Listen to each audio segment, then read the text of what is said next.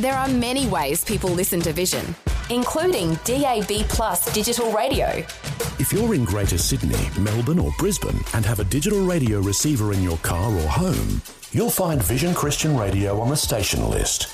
If you're visiting one of these cities and hiring a car, there's a good chance it will have a DAB receiver, and you'll be able to enjoy Vision with exceptional sound quality while you drive around.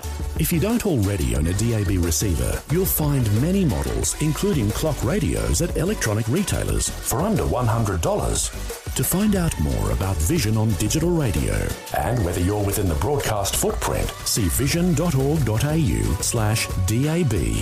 However, and wherever you listen to Vision, you can be sure that the announcers, programs, and music will help you look to God daily.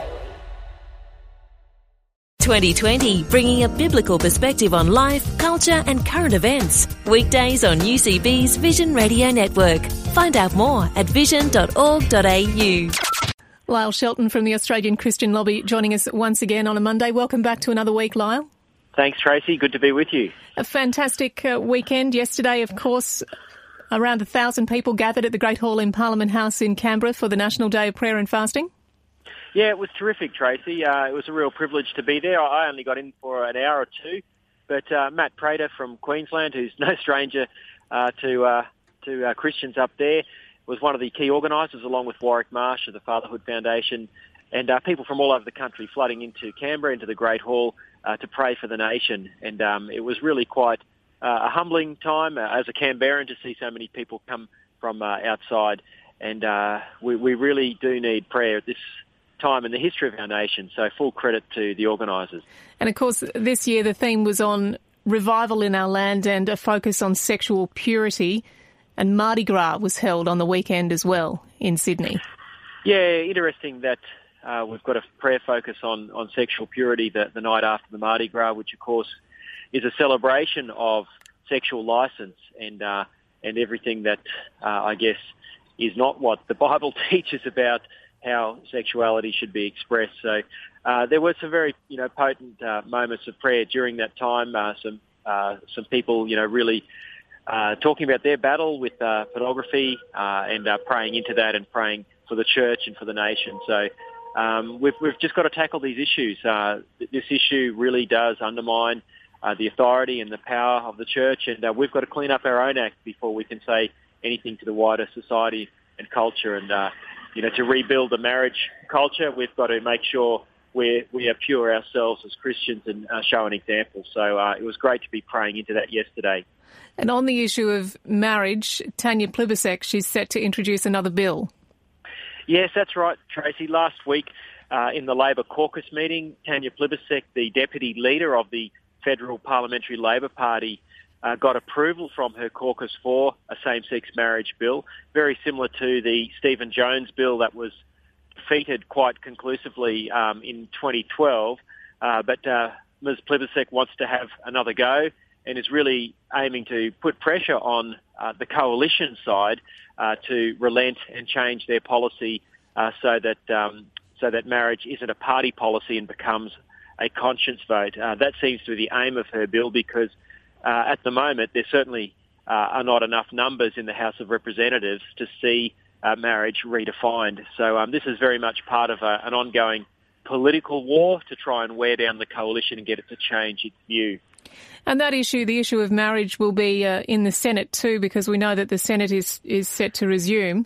Um, but Senator John Mad- John Madigan from the DLP, he's seeking support for a Senate inquiry to look at changing the constitution to confirm that all powers relating to marriage rest with the Commonwealth.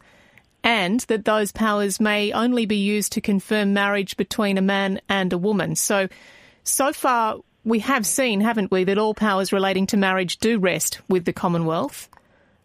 Yes, that's right, Tracy. The High Court uh, last December, when it was ruling on the Australian Capital Territory same-sex marriage laws, uh, ruled that it was unconstitutional for uh, the territory to try and redefine marriage, and uh, ex- and uh, by extension, uh, that that it would be unconstitutional for other states and territories to do that. So it does seem very clear from uh, the High Court ruling that only the Commonwealth, the federal parliament, has the power to change the Marriage Act.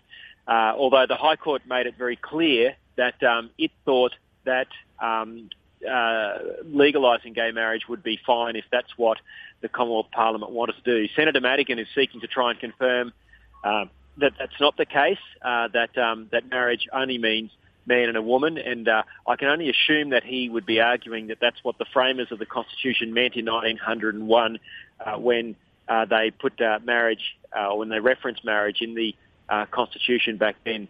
Uh, I really applaud Senator Madigan for what he's doing. Uh, I think uh, he's uh, really working to try and um, show that this push to change uh, marriage is a nonsense, and um, we can only hope that if, he, if he is successful in getting that Senate inquiry up, that these issues can be given an, an airing and it can provide further argument as to why uh, marriage shouldn't be changed.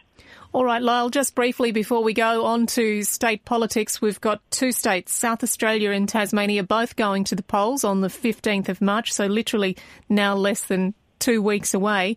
It's certainly not looking good for the Labor Party in Tasmania. What about South Australia? Well, how do you see that playing out? Uh, look, very much the same in South Australia, Tracy. It seems like both of those states uh, have had uh, long-term ALP governments. Uh, Tasmania has been in coalition with the Greens. Uh, it, it, seems like uh, Will Hodgman there, the Liberal leader, is set to become the next Premier. And similarly in South Australia, Stephen Marshall, uh, who I don't know a lot about. Uh, he's relatively new on the scene. Um, he's, a, I believe, a first-term uh, MP, which is quite unique for someone, first-term MP, to be in the position of potentially becoming Premier after his first term. But uh, certainly the polls look good for him there for a change of government in, in South Australia. Um, and uh, we'll certainly know the results of, of both those states on the 15th of March. Certainly a timely reminder to continue to pray for our politicians, both on a state and a federal level. Lyle Shelton from the Australian Christian Lobby, thanks for your time on the phone today. Thanks a lot, Tracy. Like what you've just heard? There's more great podcasts, or you can listen to us live at vision.org.au. And remember, Vision is listener supported. Your donation of any amount will help us continue connecting faith to life. Learn more or donate today at vision.org.au.